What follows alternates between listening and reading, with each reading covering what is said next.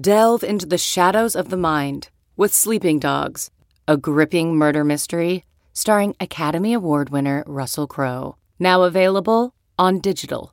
Crowe portrays an ex homicide detective unraveling a brutal murder he can't recall.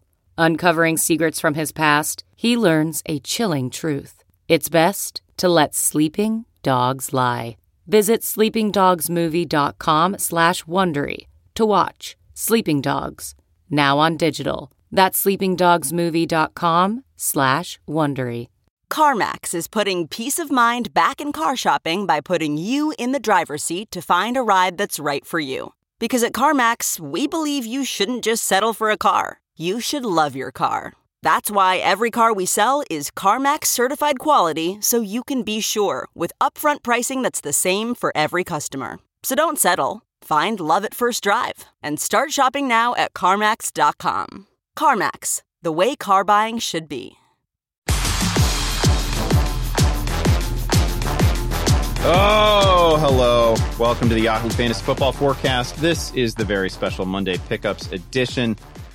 Week eight roughed us up, so we're going to have some work to do on this show. Uh, I am, of course, Andy Behrens, here to guide you through this absolute minefield of a waiver wire featuring uh, many great names from 2014, 2015. Um, it's it's ugly out there, kids.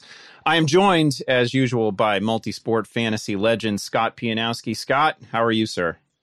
Doing great. I, am disappointed. I'm not getting the red-haired Andy Behrens, but um, I, I appreciate you. You know, look, you wanted to inspire your Bears in any way you could, and you thought if you were to provide an Andy Dalton type of menace to, to get Justin Fields going. Um, that was exciting. Yeah, I, I, nice to see some hope for the Bears. That's what I wrote about yesterday. The Bears lost, but it was just nice to see Fields play like a first round pick. They finally unveiled the real plays, right? The plays they haven't been using. They finally put him on the move and give him some easier reads, some boot action. Um, you know, I, I was I, that was a fun game. You know, Garoppolo and Fields for two quarterbacks I didn't have a lot of trust in into week eight. But uh, obviously, look, we can talk about Fields later, maybe. But um, today is shrouded by the Derrick Henry news, and this guy was on pace for a legendary season. That's off the table. We we need to appraise the, the wreckage in Tennessee and, and try to figure out what we're doing here. Yep. Uh, into the smoldering ruins of week eight we go. Uh, we are going to get to Justin Fields later. Uh, very much enjoyed your booms bust piece. Um, but we gotta we gotta start right here at the top with the with the Derrick Henry news. He entered week eight on pace to actually break Eric Dickerson's long-standing single season rushing record. He was going to challenge Chris Johnson's record for scrimmage yards as well. This was an absolutely historic season in process. It's it's still going to be a couple weeks before anybody um, takes back the the rushing lead. I believe from Derrick Henry. Incredible season he was having. Uh, the early word on the injury is, uh, I believe, a Jones fracture. The surgery uh, is going to, heck, he may have had surgery by the time you actually listen to this podcast. It's coming on Tuesday he will almost certainly be sidelined for a, a chunk of time. Um, we can talk about this a little bit. The, the team is talking six to 10 weeks initially to me i will i will say that six sounded very aggressive but i was i was messaging sort of backstage with dr sarah edwards who has done some work for fantasy football live in the past um, and is sort of a go-to of mine for uh, injury information when in the in the rare instances that a fantasy expert doesn't have enough injury information i turn to actual doctors. And she she's worked for for multiple collegiate teams and she was actually saying that the the recovery timeline on this injury just sort of generically across the board for D1 athletes um, of late has been like 3.6 weeks so I'm not saying that uh, definitely he should be back in a month. I'm just saying that maybe by the end of the regular season is plausible. Now, to, he's a running back, right? He's not he's not just anybody, and he's the busiest running back in the sport. So um, that's a concern. I'm just trying to give people a little bit of a reason for hope. Certainly want to give Titans fans a reason for hope that uh, that even if this extends through the regular season, that uh, that perhaps their their postseason hopes are not also dashed. I don't have anything to add there. I defer to the doctors. Uh, it sure seems like Derrick Henry's fantasy season is over, but I, I, guess you have to maybe just just hold him for that probationary period until we have more information. But it, it's hard to imagine him playing another fantasy game this year. And, and just as a fan of history, as a fan of the NFL, I was underweight on Henry. I, I, had Henry in a couple of teams where I can't really can't win that much. Um, a couple of industry leagues where there's no money at stake, and you know I, would like to do well, but um, so this didn't personally hurt me, but just as a fan of the league and of history and, and of Derrick Henry being a unicorn, right? I mean, we're, we're in this time where we're like, oh, running backs don't matter, and you know we, we downplay the positions. Like, well, Derrick Henry's one of the exceptions to that rule, and I just feel sad that we're going to get we're never going to get to see what would have happened, what his final log would have been. A player, there's nobody like Derrick Henry in the league. You know, if you want to compare Derrick Henry to somebody, you have to go back, you know, to generations, uh, to like Earl Campbell or somebody. And I, yeah, stylistically, you really have to go back to Earl Campbell. There's not very many other comps for him. Although I, I, that said, I will say that um, Derrick Henry, who often you would say runs angry, um, the Titans have already made a move to get somebody who runs angry. Uh, unfortunately, he's not anywhere near the peak of his career like Derrick Henry is. But um, the, I thought the Ravens would sign all the legacy backs from, from 2014, but it, it, sounds like Adrian Peterson got away. Just I, I, did Baltimore actually interview or, or give a physical to, to, Peterson to work him out at some point? I think they might have, but he he, he didn't sign with Baltimore, and it, it looks like he's going to be uh, hooking on Tennessee. The last I saw. Yeah. Uh, so reports right before we jumped on this podcast, right, are that Adrian Peter Adrian Peterson has signed with the with the Titans he pairs presumably with uh, you know Jeremy McNichols is a is almost a difficult one to talk about because he was way back in the Boise State days. McNichols was a like full usage, full workload guy. He's been basically the receiving back for the Titans, um, and the receiving back for the Titans is not particularly busy, right? It's not it's not like a high usage position or anything like that. On the season to this point, Derrick Henry has carried the ball 212 more times than Jeremy McNichols, who has seen exactly seven carries. Um, he's fine. He was a good college player.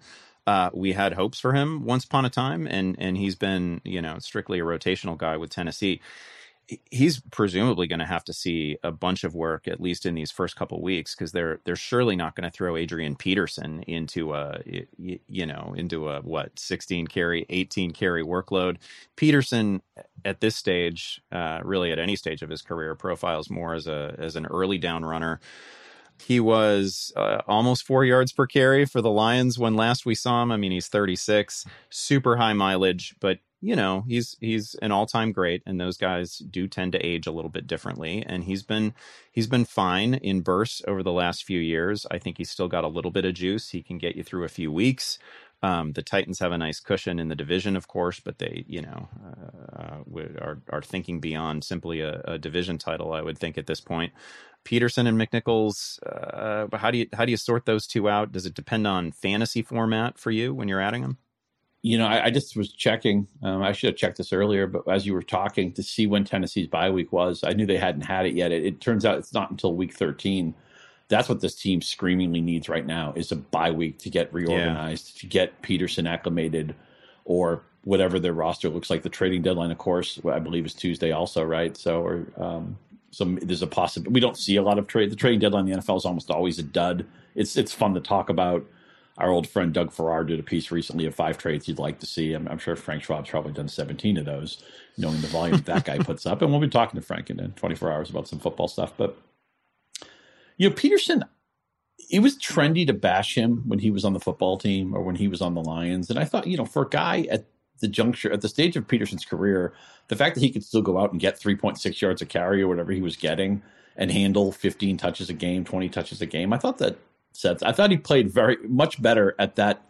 Most guys are long since retired in their mid 30s, you know, and Adrian Peterson still had just like a, a, speck of value to a real life NFL team. I, I thought that was something. Uh, Tennessee is the team that wants to think back to their win over Seattle, right? They got down multiple scores. I said, okay, now let's establish the run. You know, uh, they can't play the same way with any other back because no replacement is going to be Derrick Henry, but I could see a scenario in a couple of weeks where Peterson has projectable 12 to 15 touches a week. And that's a currency in fantasy football. There just aren't that many backs yep. anymore who touch the ball. The bell cow is just about a vanishing thing.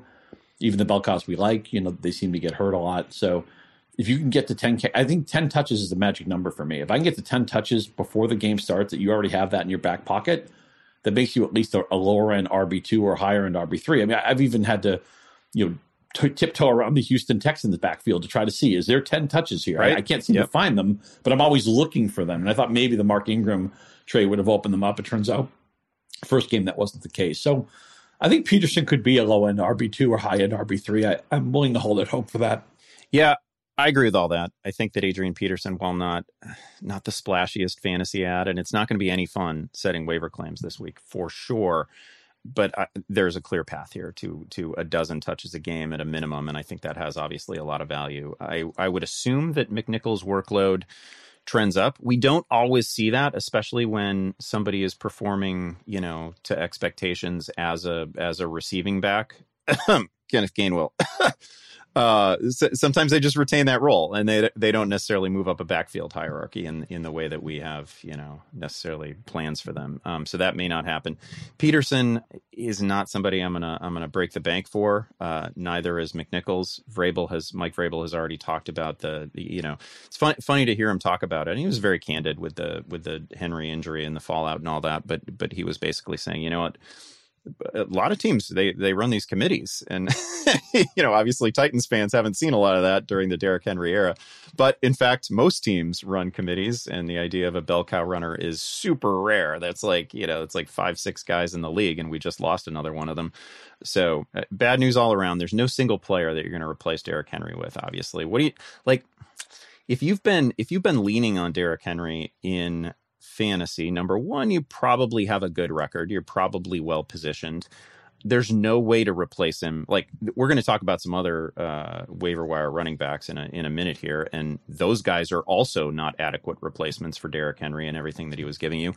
What's your thinking right now? Is your thinking just navigate the next four or five weeks and see what the Henry timeline looks like? Is it I have to go out and trade for a superstar running back because that's the only way I win? Um, what do you what are you thinking as a as somebody who's got Derrick Henry on a roster? Most of the teams in my leagues that have Henry are your first place teams, your upper yeah. echelon teams. You're dealing from a position of leverage, so you probably don't have to do something rash. You, you probably have to think, oh, okay, now I'm screwed. So who's my most marketable player? I better trade him for two or three starters. I, I mean, obviously every situation is different. You know your leagues policies, your league structure, your, your league trading habits more than we do. But I think you're probably in a position of leverage. And remember that. And this is what fantasy football is. You know, uh, there's, you know, Russell Wilson got hurt for the first time in his career uh, a few weeks ago, and, and that was a trickle down effect in Seattle.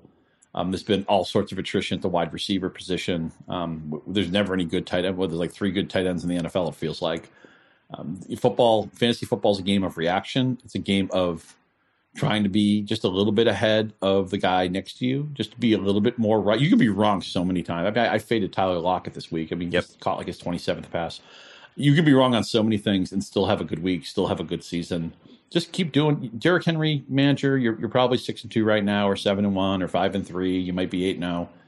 Okay, you know you're dealing from a position of strength. You're dealing from a position of leverage. Keep that in mind. Just do what you do. Do your diligence. Try to be smart. Try to be a week early on stuff. Try to buy at the bottom of the of the FAAB pool, you know, with your offers, not at the top of it. Uh, there's not going to be there's not going to be a two handed shove player. There's nobody on this list that we're going to talk about today who I think would be a two handed shove. Be I have to get this guy. So just try to keep keep making good decisions and don't freak out. Now, if you're in a keeper league, now you have an interesting choice, right? Because you again, you may be near the top of the standings. Yeah. You're probably looking at no Henry for the rest of the year. Is it worth it to trade future Henry to win now? Which I would say, un, you know, depends on what you get. But if I had Henry in any kind of a keeper format I'm, and I was in a position to win with him not getting hurt, I'd be like, okay, I'm going to win this year, and I'm just going to say goodbye to Derrick Henry because you don't know about running back timelines.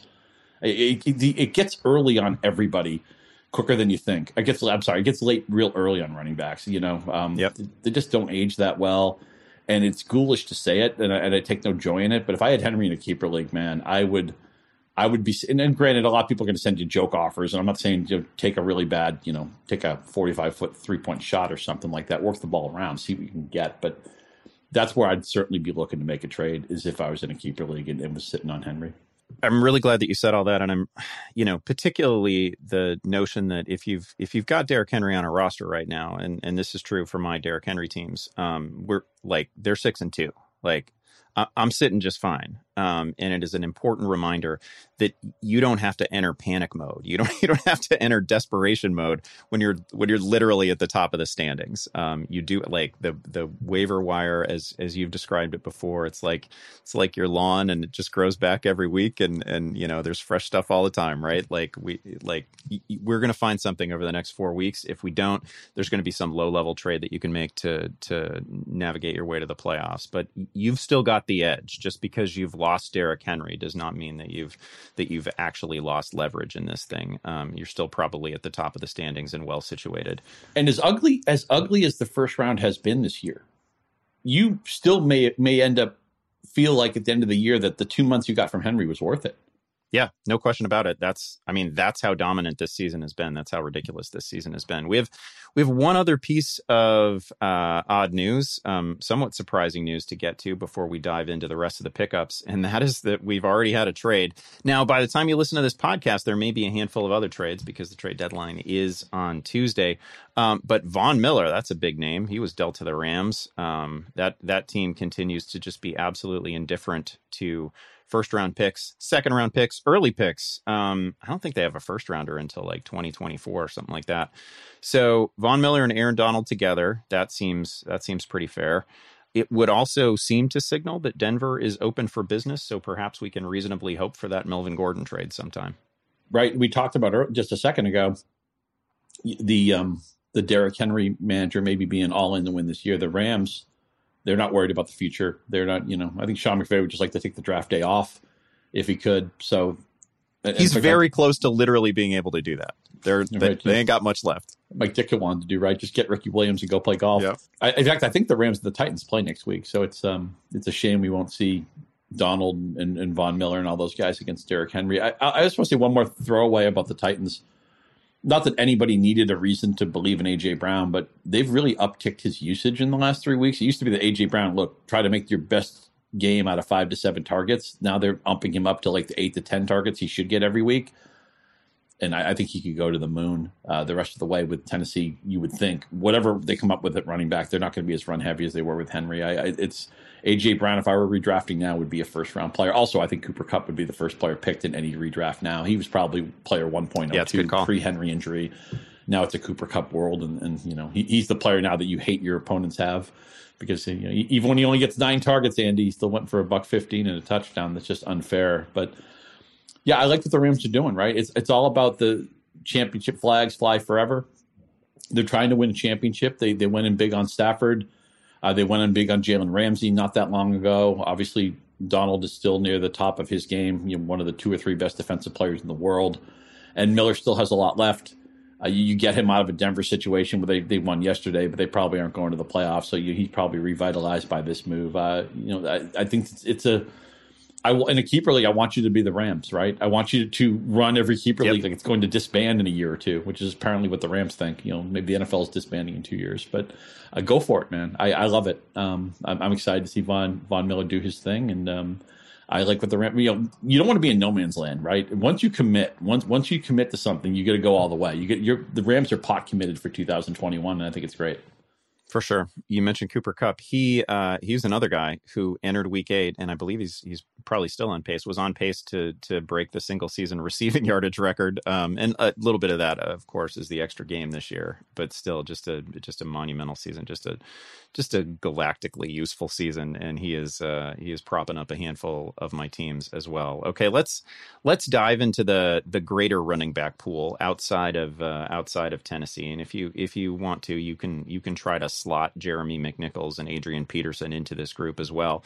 Uh, the biggest injuries at running back, obviously Derrick Henry, which we've already discussed, and uh, James Robinson comes away from Week Eight with a with a heel injury. Uh, we don't yet know the specific timeline on that thing. It, it doesn't obviously it's not as uh, doesn't seem as serious as Derrick Henry's issue. Carlos Hyde uh, got a lot of run in Robinson's absence. Um, there's another one of those super exciting names from from many years ago. Uh, the other guys that I wrote about this week were, of course, Boston Scott and Jordan Howard, the two guys who uh, were actually the the sort of uh, one and one A running backs for the Eagles, who just all they did was run on Detroit. You know, I, I just think about somebody who's like a Miles Sanders uh, uh, investor this year, who had just been waiting and waiting for the Eagles to fully commit to Miles Sanders doing anything and finally they do um, and sanders is out right? And and the eagles run for 236 yards against the lions just absolutely steamrolled them.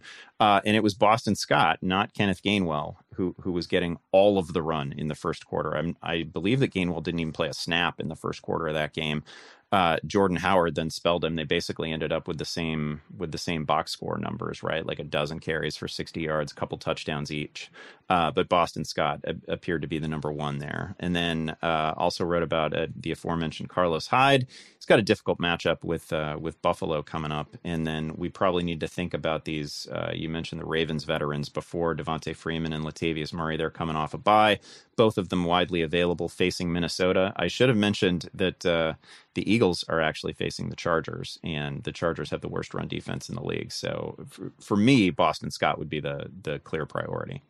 Me too. Um, I like that you're trampling all over my Kenneth Gainwell drop that's going to be at the end of the show. Um, getting in your, your shots at, at Philadelphia.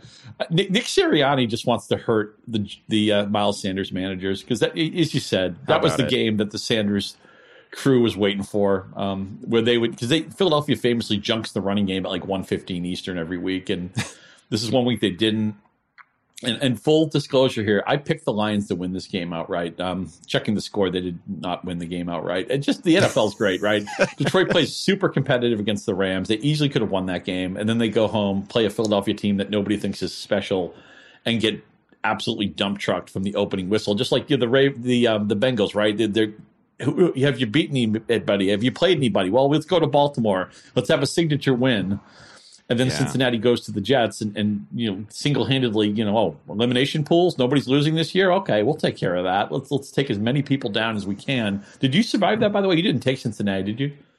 I did take Cincinnati. I still, I'm still probably going to raise a banner for this season uh, in Survivor because I've never made it to Halloween in Survivor. That's just absolutely ridiculous. What a what a magical run for me. And so I don't even feel bad because um, I I know that everybody else exited with me. Like uh, not just Cincinnati, right? But uh, uh, games around the league. The Chargers took people out. Um, the Bucs took people out. It was a rough week out there. I want to say eight underdogs won outright. It was a good week. Mm. The dogs were barking but obviously, Cincinnati was the big survivor juice. So let, us spin it back to what we're here to talk about pickups. Yeah, Boston Scott. I mean, he was he was the first back out of the chute and did well. Um, and Gainwell played so late in that game and so poorly in that game that he's clearly the the lesser option here. I mean, it seems like Jordan Howard should be ready to retire by now, but he's he's bounced around and he's been in Philadelphia a couple different times. Scott has the highest touch for going into next week, and as you said, the Chargers it isn't just that they have a poor run defense. It's it's partially because of the talent there, but mostly by design. They say we yeah. we don't want to allow passing production. We're we're choosing to be like that Tony Dungy team, right? With the Colts, with like, hey, you want you want four point five or five yards of carry, we're giving it to you. Take it. We're going to dare you to have a fifteen play drive against us. So I think Boston Scott is is sadly, it's scarily going to be like in the running back two conversation next week.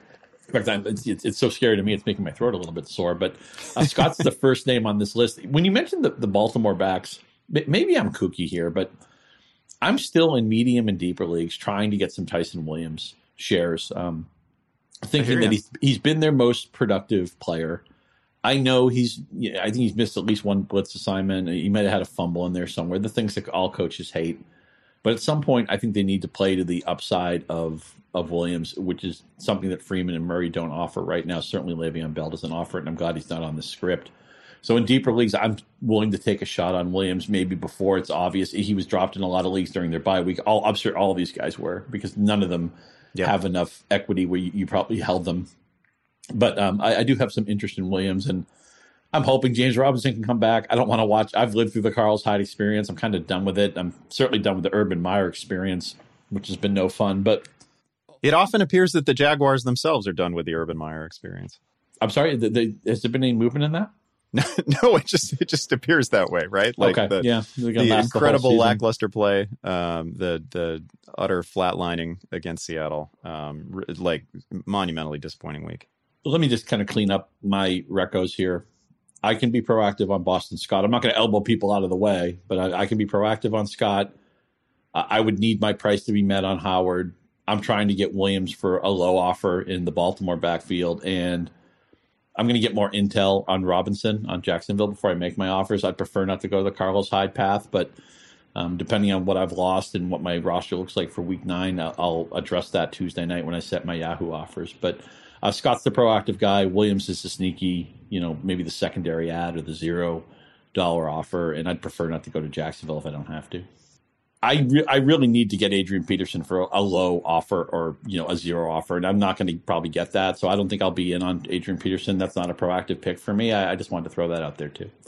Uh, unbelievably, it's it's taken me over 20 minutes into this podcast to get to the other major injury from uh, from week eight, and that was that was Jameis Winston's season-ending ACL injury. Um, just brutal to see happen on a horse collar tackle. You could I mean, you could tell how well liked the guy is because players from both teams, obviously, um, coming over to him uh, while while he was still on the field. So, rough news there for Jameis. Not that he'd been some huge fantasy factor. Not that the the Saints passing game was some huge fantasy juggernaut or anything like that. But a but a bummer to see in somebody that you might have reasonably streamed heading into Week Eight definitely creates a, a, an interesting quarterback situation there going forward. Sam Darnold, another injury, um, suffered a concussion.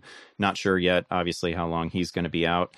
The ads that I wrote about here um, are are messy, um, and these would all with one exception, be sort of one week ads. Um, I want to. We should almost separate the Saints from the rest of this discussion because uh, Taysom Hill is has missed some time with a concussion, but he's believed to be returning in Week Nine.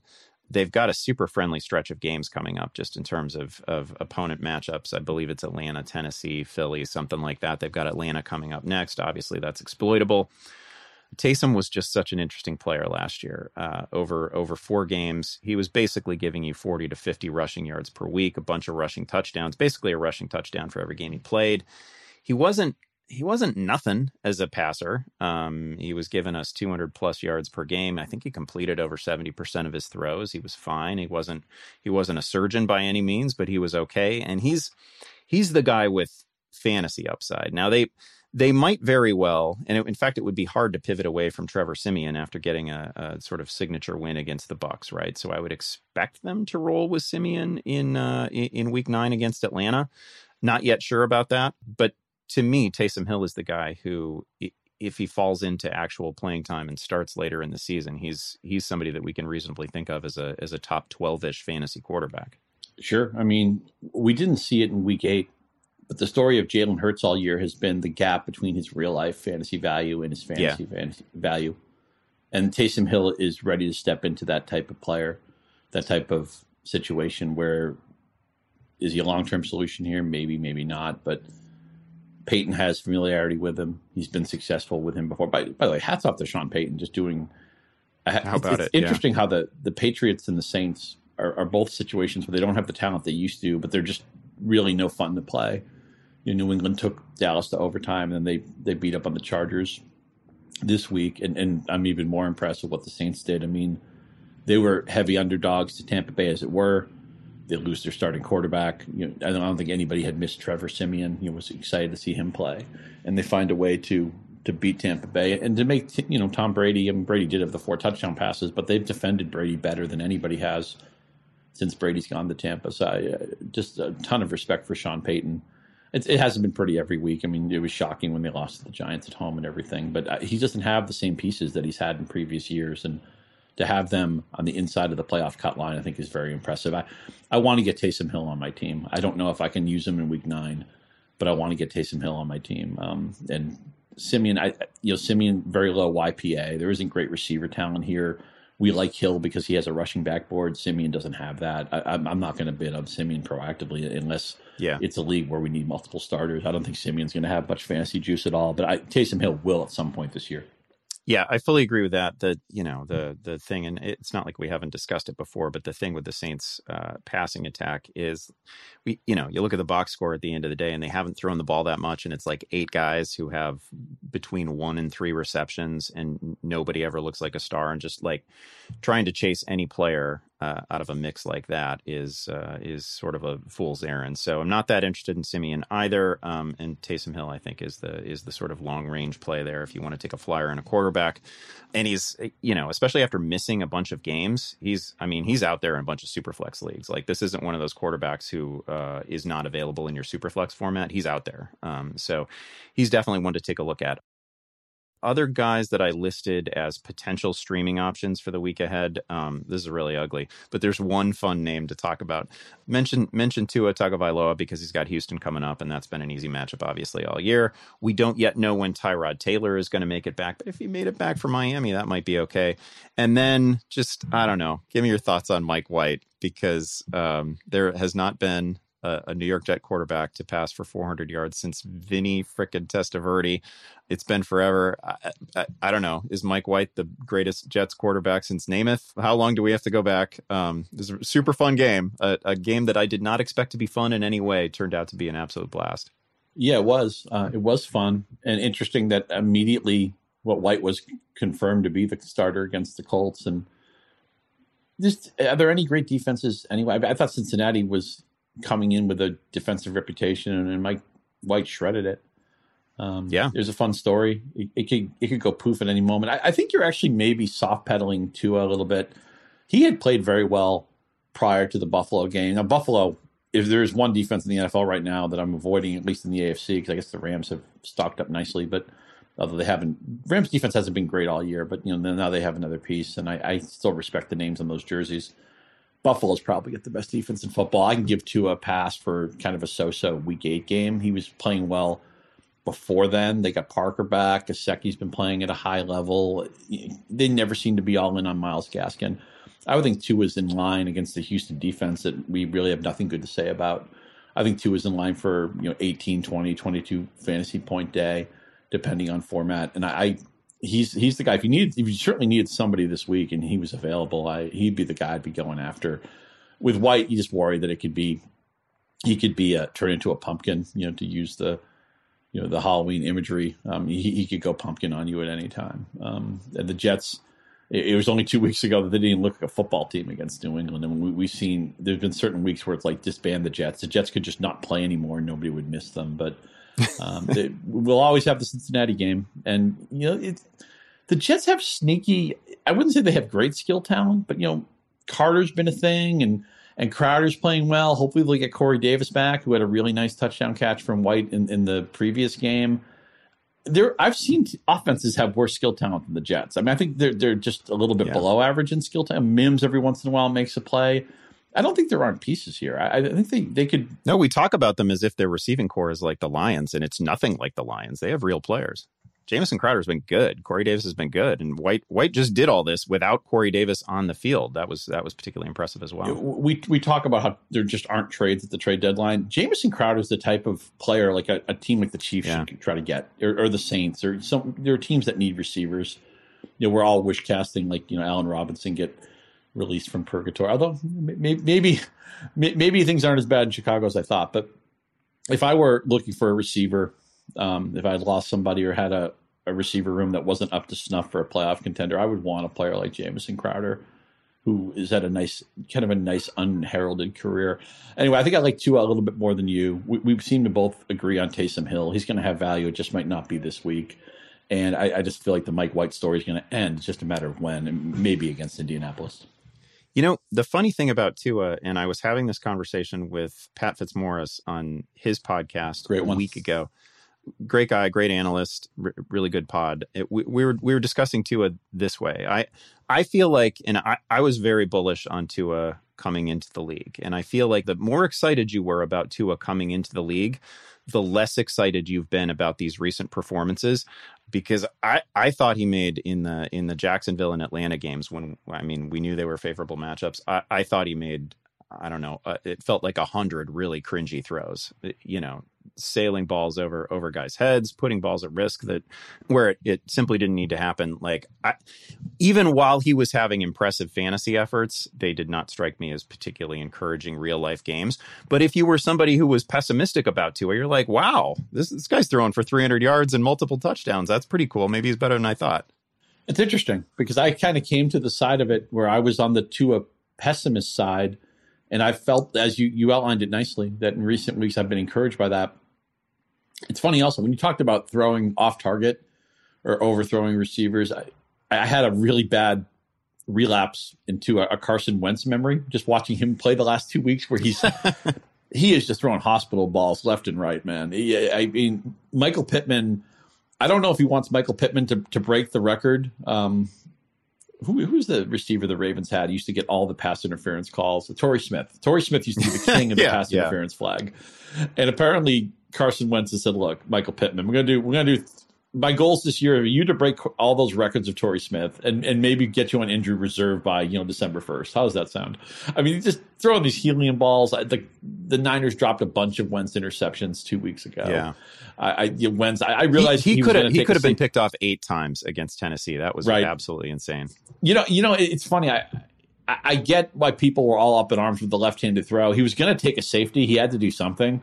He, he didn't make the greatest audible, you know, in, in the heat of the moment. But uh, man, it's hard to watch Carson Wentz. But you're right. I think you were smart with what you said on Pat's podcast. Go go listen to that too. Uh, Pat Pat Morris is just one of the greatest guys in our industry. I don't know anybody who doesn't feel the way that Andy and I do about him. Yeah. But because I was the glass was half empty for me with Tua, that now I'm starting yeah. to see, yeah, maybe it's half full. Where if you came from the other side of it, the, the, bottom line with this though is that I like the talent around him. Gesicki's had a nice breakout season in part because he's been a receiver. I was impressed. I always try to soft pedal receivers or skill talent coming back off off significant injury or you know, multiple week injury. DeVante Parker didn't look rusty at all. I thought he looked really good in his first game back. Waddle's been okay, not not explosive maybe, but he's he's doing some stuff that you can get fantasy juice out of. And, and Houston, man, if, if, if, there's not that many teams that have the appeal that Houston does, I, they're gonna. I think they're gonna put up 27, 30, 33 points in this game, and Tua should have a big piece of that.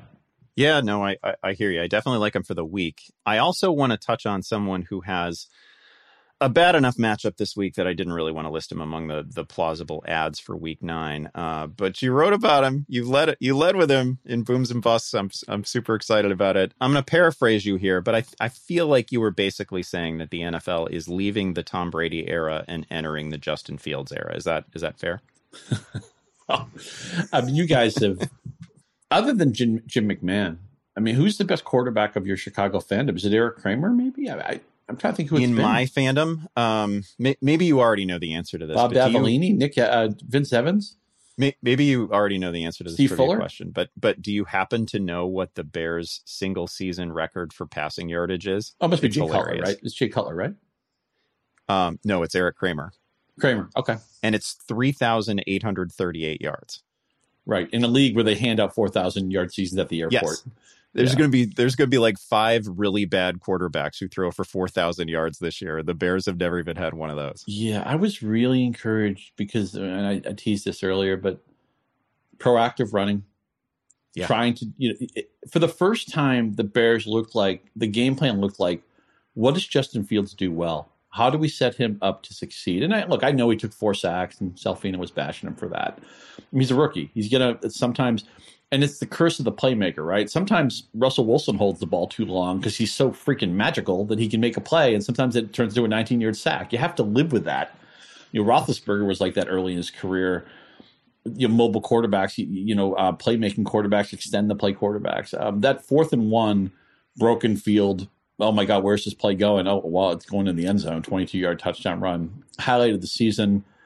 Just yep. more confidence.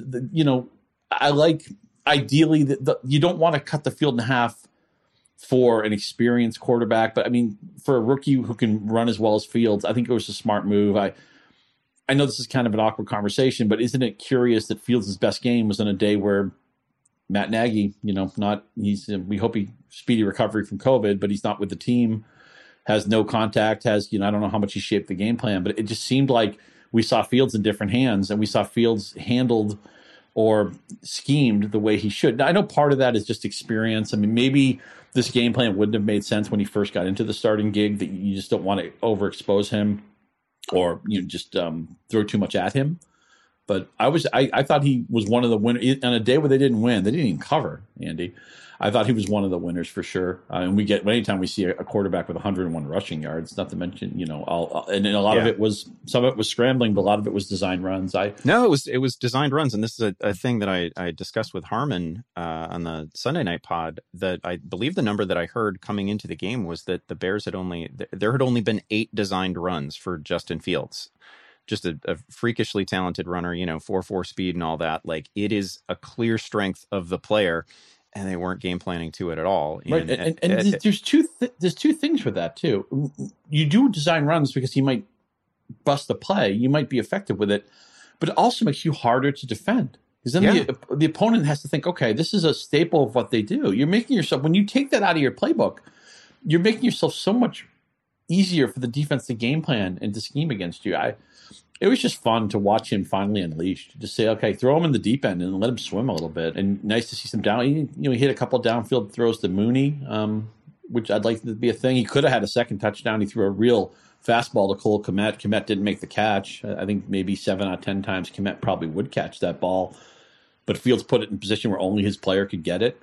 So it was a safe throw, and it was a throw that still had the upside of potentially being a touchdown. I was really encouraged by it. I, I watched the whole tape again last night. Was it perfect? No. Do we like four sacks? Of course not. But I, I thought it was certainly, I, I, think, two strong step forward for this offense. Yeah, those. I mean, those sacks are going to be there in part because the the Bears' offensive line has not kept a, a good pass rusher off of Fields, and and it's you know a, a, lot of these guys like you know Bosa got back there anytime he wanted to. Myles Garrett was was getting back there anytime he wanted to, and and they were not you know they were not sacks that like arose from Fields trying to extend a play. It was like one Mississippi, boom, you're down. Um, in, in in many cases, so I, not all of them necessarily on him. Some of them on him. He has to be aware of ball security when uh when when he's in the pocket against elite pass rushers. That's been a little bit of an issue at, at times. Certainly, people if if they haven't seen the the touchdown pass that Fields threw, it was it was super nifty too because he's rolling out to his left. Hey, let's let's call a rollout for Justin Fields. Um, he's rolling out to his left and throws a throws an absolute dart. It was a it was a beauty. The the end zone camera angle on that is is great as well. So I'm encouraged by Fields. Um, do I want to play him against Pittsburgh? No, I'm afraid I do not. I, I will concur on all that.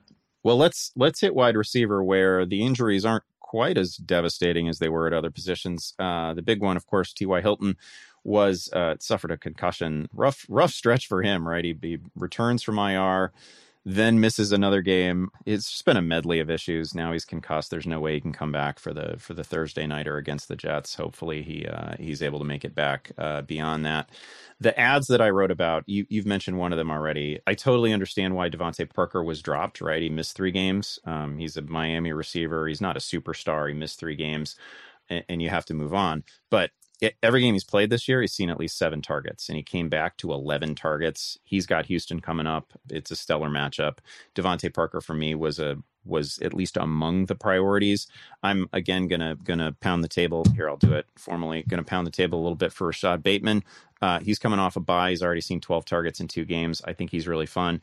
Hunter Renfrow, uh, longtime Pianowski favorite, is just you can you can put five catches for 50 some yards in your back pocket each week, and sometimes it's a little bit better than that. He's got the Giants coming up. Darnell Mooney still hanging out there, uh, right around 40, 42% rostered in Yahoo leagues right now. Again, uh, the Pittsburgh matchup is no, that's like, that's no invitation to add a player necessarily. And uh, we're, you know, we're still not seeing extreme passing volume from the Bears. So there's, there's reasons for concern with Mooney, but down the road, there are going to be some spots uh, in which I think you can safely start him. Van Jefferson belongs on this list because he's, there's, you know, with the exception of one big game for Robert Woods, there's not a whole lot of difference in, in the year to date numbers between Van Jefferson and Robert Woods. Like they're, they're, and he plays all the time too. Like Jefferson is on the field 80 plus percent of the time, um, playing a, playing a ton of snaps. So I think he's interesting. You mentioned Jamison Crowder. He was in the, he was in the column as well. He's got Indy coming up. And I suppose after the injury to Hilton, uh, Zach Pascal gets interesting in extremely large leagues. I don't know. Sort that field out a healthy Parker stands alone on this list for me, and I love the Houston matchup. He's he's been really good when he's been on the field this year, and I, I, he's somebody I, I, had I had on some teams, but I couldn't play him last week. I'm looking forward to getting him in my lineup. the the medium sized and deeper league guy who interests me is Van Jefferson. Now, DeSean Jackson was playing so infrequently that they actually worked out an agreement that they're going to try to work a trade out. That Jackson really isn't the team's plans. When you get Van Jefferson, you get exposure to Stafford, you get exposure to Sean McVay, and it's a narrow tree. And Jefferson's on the field most of the time. They have three receivers. They throw to Higbee a little bit. They have a good running back in Henderson. Michel gets some touches, but they're not they're not a phone book offense, right? You talk about these teams, yeah. you know, the Browns or the you know where they they're throwing in eleven guys and three tight ends. That's not the Rams. And granted, a, a lot of their tree hmm. is, is Cooper Kupp and Cooper Kupp and and you know maybe throw it to Kupp. You live with that, but Jefferson's got a shot. He's got a shot at like 80 yards or a touchdown in any given week. And so that to me, and like if you're playing in a deeper 12 or 14 team format, uh, Jefferson, I'm, I'm playing him in our 20 team league, the, the Charles Robinson league that that we have. I, I Jefferson's one of my staples there. And again, the, the, the calculus is different. You're an eight teamer, 10 teamer, you're, you're not thinking Jefferson. Even in some 12 teamers, depending on the bench size, you have to season that to taste. The thing with Hunter Renfrow is you can never be a home run. But during bye weeks and with injuries, maybe a single will do it for you. He might have a double. Yeah. In him, I can live with that I would like Bateman more if he wasn't. I still think the third option in a, in a team they're throwing more this year, but it's not like Baltimore's an aerial circus. Uh, although maybe they should be with those running backs. Um, I can I can see Bateman. I, even Mooney. I, you don't like him against Pittsburgh, but if you told me any Chicago player had 75 yards receiving, I would always guess Mooney first in 2021. Sure. So that's something. Uh, I'm not going to go after Pascal. I, I just don't want the Carson Wentz experience. And, and you know, Crowder Crowder's kind of maybe the rich man's Renfrow because I think he's a little bit more upside or juice than Renfrow does. And eh, Mike White was slinging it, man. So I, I think Crowder maybe is in good. I, am curious what his yardage prop comes out to be because I think if it's like 40 or 50 yards, I'll go over it on Thursday just as an entertainment play. Get in on props early, by the way. Uh, Frank Schwab and I had a Jonathan Taylor prop that we hit in part because we, we, took it really early and the thing went up like 10 yards by game day. And then it turned out to be a loser for a lot of people on Sunday. So if you like a prop, try to get in on that early over at BetMGM. But Parker to me is the clear standout on this list. I like the Jamison Crowder Hunter Renfrow comparison. Renfrow is kind of like he's like Kirkland's signature Jamison Crowder, I think. Um, yeah, I man, I'm I'm still really hoping for a Jamison Crowder relocation. Uh, so maybe that happens. I the one thing that that struck me as you were as you were speaking about Van Jefferson, imagine wanting to leave the Rams. Like I kind of respect DeSean Jackson at 34, 35 or whatever age he is, you know, still thinking that that he should be I don't know if he thinks he should be an offensive centerpiece, if he thinks he should be a much more high usage uh, receiver. But like, if he just sticks around with the Rams, there's a really good shot you're going to find your way to a Super Bowl. There's a pretty good shot that you're going to make some splash plays along the way too. It just really strikes me as an odd career decision at this stage.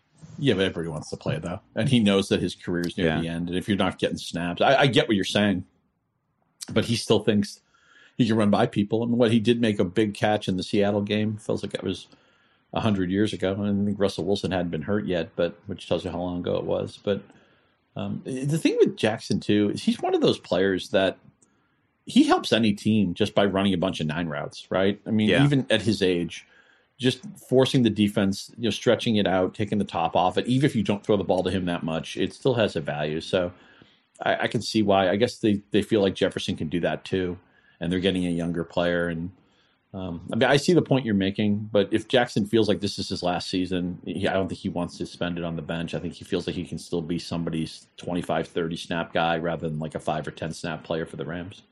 Yeah, no, I'm not. I'm not saying I don't. I'm not even saying I don't respect it. I kind of do respect it, thinking that you should still be like a, a high volume, higher usage player. It's just you know they're they're clear if they're not the if they're not the front runners in the NFC, they're pretty close to it, and they're obviously all in for this season. I want to talk about tight ends, but I'm not. I'm not super excited about any of the tight ends I'm about to mention. I will say that I think Week Eight was a bit of a victory for the people who chase targets at this position, and not the people who chase touchdowns, because all those guys like uh, Hunter Henry and Uzomah and Mo Alie-Cox, who are seeing like three targets a game, yeah. and we're living on touchdowns. None of them, none of them did anything because they don't see volume. Um, it's great. It's great when they score, but when they don't score, it's two catches and 19 yards, and they're not helping you. So, but I mean, hey, this is a, this is a really difficult position. Um, you were a little bit better off if you were chasing the guys that at least see volume.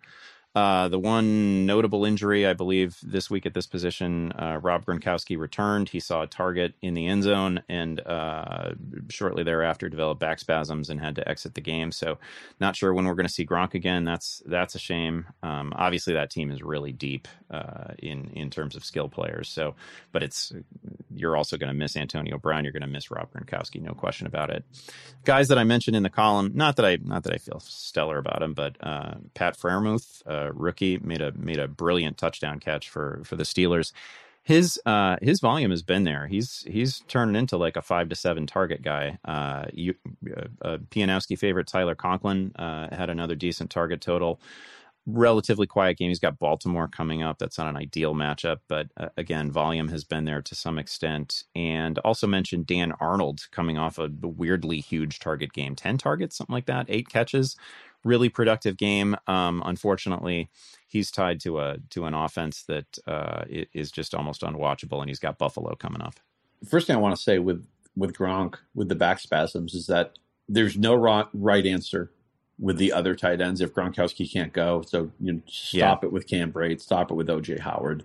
They have so much receiver talent. Even on weeks where Antonio Brown doesn't play. I mean, you saw Tyler Johnson made some plays last week. They, Brady threw a touchdown pass to a player I'd never heard of. They have a, a good good depth at running back. There there isn't a right answer at tight end in Tampa Bay if it's not Gronkowski. So I'm not going to go after even like ten dollar DFS. I'm, I'm, not playing you know minimum salary OJ Howard or twelve dollar Cameron Brate. That's that's off my radar. I was like all the tight ends you mentioned though. Ben Roethlisberger needs easy throws, and what's easier than throwing to a guy like Freiermuth, who's just the biggest guy in the field, right? And yep. nifty touchdown. He had draft pedigree coming into the NFL, and sounds like Ebron, you know, is dinged up. He didn't play this week, and if I were the Steelers, I would just go make Freiermuth the featured tight end anyway, at least in the passing game. So I'm not sure what his blocking metrics come out as, but like him, you know, Conklin's one of those guys. He's kind of a little bit like a Renfrow where he can't be a home run. But if you're just looking to get like 30 to 50 yards and, and maybe you know once in a while like a 65 yard game with a touchdown, Conklin can do that. Pretty narrow tree in Minnesota. It's always going to be about the three amigos. It's going to be about their their featured back, and it's going to be uh, Cook, and it's going to be about Thielen and Jefferson. Quiet game for Jefferson Sunday, but but Conklin gets the scraps that are left. Um, he's basically turned into probably about 65 or 70 percent of what we thought Irv Smith would be, maybe 80 percent, and that's not bad. Yeah. Arnold has. I'm impressed that Arnold's gotten comfortable with Jacksonville's offense and, and with Lawrence so quickly after being traded. Uh, and as Kevin Payne likes to point out, Sam Darnold has not been the same since they traded Dan Arnold. I wonder what's going on with that. But um, don't like the Buffalo draw. But you, you know, Jacksonville, I, I guess we're, we're never going to see it. Um, not with Urban Meyer. We're, we're never going to see it with some of the receivers we want, right? Dan Arnold is it, every week is like first or second. It feels like on targets on this team. Um, you didn't mention Agnew. I guess in a deeper league, he could be a wide receiver pickup in Jacksonville, but they can't seem to get Shenault going. Uh, Jones is, is a good player, but he's, he's certainly not an every week star. He's like a wide receiver three more than more than not. I think Arnold has value and he's going to be in the top 15 in my tight end rankings. And, you know, if he shows a little bit more consistency, maybe he'll creep into the top 12. And that's a starter in most leagues. So I think you mentioned the right guys. Hopefully you already have a, a good tight end situation because I can't recommend any of these players with supreme confidence, but I think they're all plausible starters in week nine. Yeah, let's talk drops. Let's talk about the players that were kicking to the curb to add any or all of these players. Why don't Why don't you get us started with uh, with somebody you name dropped earlier? Yeah, I want to drop Nick Sirianni. Um, you know, off a big win against the Lions, uh, drop him in your coaching leagues.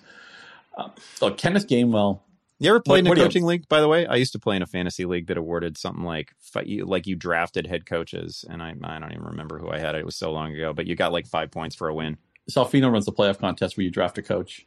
Uh, the playoff contest is great because you can you have to you can only use players once, and you have to decide: Am I waiting? Am I saving players for ideal matchups? I'm going to take the points where I can get them. So you kind of have to handicap what outcomes you expect. It's really fun. And in that league, you I, I like leagues that are more creative with like defensive scoring, you know, win win differential. I've played in leagues that had win differential as a category, or you get points for a win, you get penalized for a loss, and then at least there's a little bit more skill in that position than like, okay, who who got lucky with a with a pick six or a strip sack that turned into a touchdown, whatever. But Gainwell, I believe, had one carry until the fourth quarter, And it's not like Boston Scott and Jordan Howard. You know, they're, they're not like the, the modern day thunder and lightning here. You know, we're, we're, we're not going to be seeing Canton speeches from those guys. So I got to figure Gainwell. He doesn't have any projectable volume into week nine, right? He looks like the third back here. And remember, Jalen Hurts, a quiet game in, in week eight, but Jalen Hurts is always a, a multi-feed this offense too. And and usually when there's a even in touch, a quiet game, Jalen Hurts led the Eagles in rushing in, in week Crazy, eight, just right? for the record. Yeah, so I, I mean, so when you consider Hurts is partially a running back too, Gainwell's fourth in, in, in line to get carries. That means cut. I can't wait until the story develops. And even if Gainwell were to, you know, be anointed the starter or, you know, have something, some path to where we could project him actively again, Sirianni could always just veer off the road, you know, 15 minutes in and junk the running game on you. You know, I know Gainwell showed some chops in the passing game, but this is an offense I don't want to invest in. I still don't really trust Hurts. He dominates most weeks, dominates the touches, dominates the the rushing touchdowns. I, I think Gainwell's an easy drop for me. Uh, yeah, I am in, in my typical cowardly fashion in this segment. I'm gonna I'm gonna discuss a, a group of players that uh, I, I don't have any investment in at this stage, and so this doesn't hurt me in any way. This doesn't help me in any way. But victory would, lap, and I, victory lap, victory lap is flashing. Okay, you're taking, you're taking Yeah. Behrens' victory yeah, lap. the, the, a lot of players have done me wrong this year, but no Browns receiver has done me wrong. I haven't uh, haven't really stockpiled those guys. I, I feel like maybe you've actually already discussed Odell Beckham as a drop. I just want to underscore the fact that you know, I like credit to Baker Mayfield for even playing. I'm not I'm not sure he should have been out there. But I mean, hey, you're the Browns quarterback. You're going to play in a Browns Steelers game, I suppose, if you can even walk. Um, it was so you know, good on him for fighting through the injury. He's got six touchdown passes on the season through seven games. It's been it's been Not real rough. We we know they don't want to throw the ball really. Like you know, even with a perfectly healthy Baker Mayfield, they want to run the ball 40 times and they want to pass it 20 times and you know, that's just not you can be you can be prime Odell Beckham. You're not going to have a lot of ten catch games in that environment. You're gonna you're not going to have a lot of six catch games in that environment. And we're not dealing with prime Odell Beckham. Um, Jarvis Landry also playing through injury. There's just you know I, f- I feel like a lot of fantasy managers spent the early part of the season trying to trying to chase whichever Browns receiver had just scored a touchdown. Right, whether it was Njoku, whether it was Peoples Jones, and like we we got to just get off this thing. In you know they're they're going to throw one touchdown pass a week, maybe. Um, Baker's not even quite at that rate uh, on the season, so y- you just you just can't chase those scores. It's going to be a low volume. I, I mean, Baker hasn't thrown the ball more than thirty three times in any game. They don't they don't want to get to thirty pass attempts. Um, that's just not who they want to be. So I find it just extremely difficult to to roster any Browns receiver at, at this any Brown who isn't Nick Chubb at this stage.